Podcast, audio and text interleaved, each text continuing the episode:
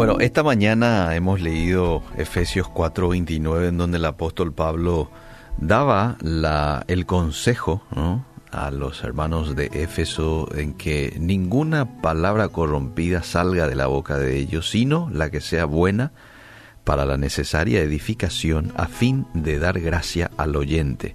La reflexión de hoy tiene mucho que ver, mucha relación con ese consejo, ¿no? Porque hoy hablamos acerca de la diferencia entre la crítica constructiva y la crítica dañina. ¿Cuál es la crítica que yo suelo utilizar? ¿Cuál es la crítica que últimamente estoy recibiendo? ¿no? Vamos a ver un poquito. Hay una línea muy fina entre ambas críticas. Ahora, ¿qué hace la diferencia? Cuatro puntos. Número uno, la intención con la que se dice va finalmente a determinar si es o no una crítica constructiva. Y si no es constructiva y es dañina, la intención con la que se dice. Dos, las palabras que se escogen. Tres, la manera de decirlas. Y cuatro, a quién le decís. La respuesta a estas preguntas te van a indicar a vos qué tipo de crítica estás haciendo últimamente o estás recibiendo. Intención con la que se dice, las palabras que se escogen, la manera de decirlas y a quién le decís. Ahora, creo que el punto más importante aquí es la intención que tengas al decir algo, ¿no? Porque la intención que tengas es la que te va a llevar a determinar los siguientes puntos. Aunque puede ocurrir también que a veces tengas buenas intenciones, pero falles en el proceso de transmitir esa buena intención.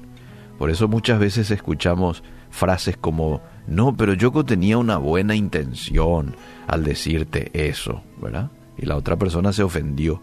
¿Pero por qué se ofendió? Si vos tenías una buena intención? ¿Y por qué no lo dijiste bien? Fallaste en el proceso. Entonces ofendiste.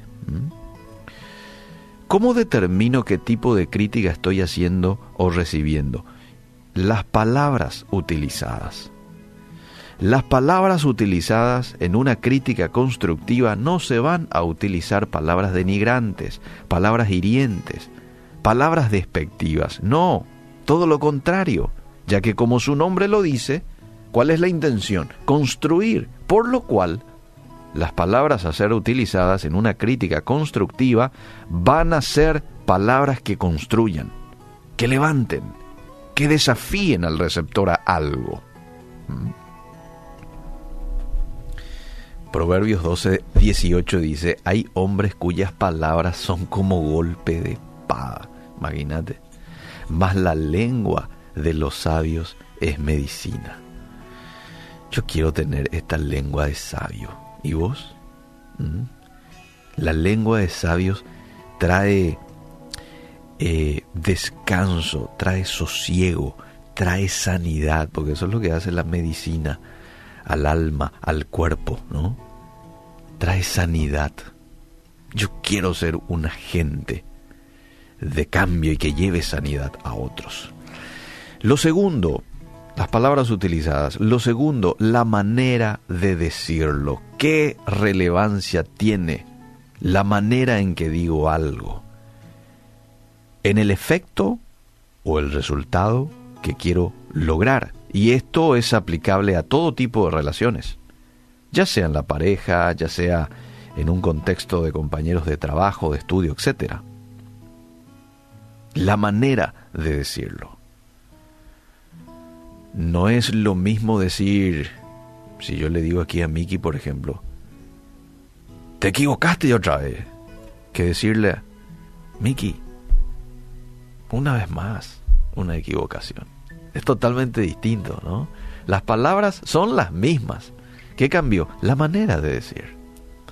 Proverbios 15.1 dice, la blanda respuesta quita la ira, pero la palabra áspera Vení poco acá, haz un poco esto. Una palabra áspera hace subir el furor. qué sabio es usted, qué sabio somos cuando utilizamos palabras blandas y no ásperas.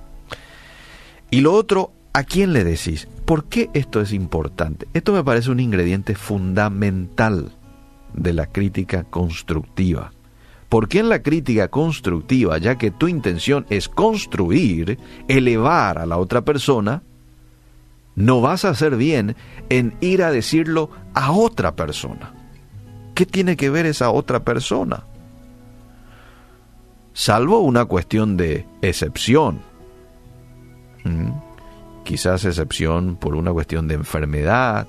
La persona a quien vos este, le querés hablar está enfermo, no está preparado para recibir un mensaje como ese, ¿sí?